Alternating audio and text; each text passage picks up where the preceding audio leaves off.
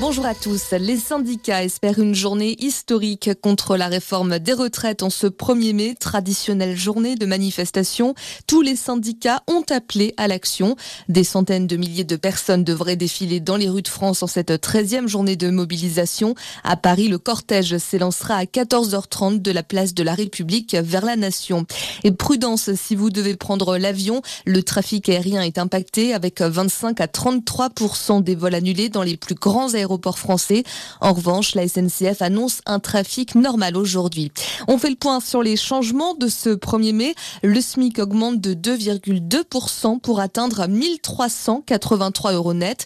Un gain mensuel de 30 euros pour les salariés selon un arrêté publié au journal officiel.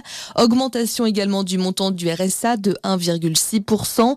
Par ailleurs, ce sera le dernier mois pour le chèque énergie bois. Après un report de la date limite, vous aurez jusqu'au 31 mai pour en faire la demande. Cette aide va de 50 à 200 euros. À propos de la guerre en Ukraine, Emmanuel Macron a réitéré le soutien de la France lors d'un entretien téléphonique avec Volodymyr Zelensky. Le président français s'est de nouveau engagé à apporter toute l'aide nécessaire à l'Ukraine afin de rétablir sa souveraineté et son intégrité territoriale. De son côté, le Vatican a annoncé participer à une mission de paix pour tenter de mettre fin au conflit. Déclaration du pape François qui n'a pas donné plus de détails.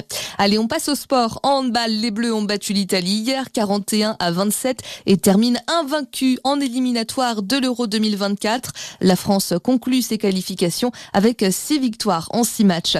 Et on connaît la date de l'arrivée de la flamme olympique à Marseille. Ce sera le 8 mai 2024. Annonce faite hier par le maire de Marseille, Benoît Payan. Pour l'occasion, une grande fête populaire sera organisée sur le Vieux-Port. On se retrouve très vite pour un prochain point actu.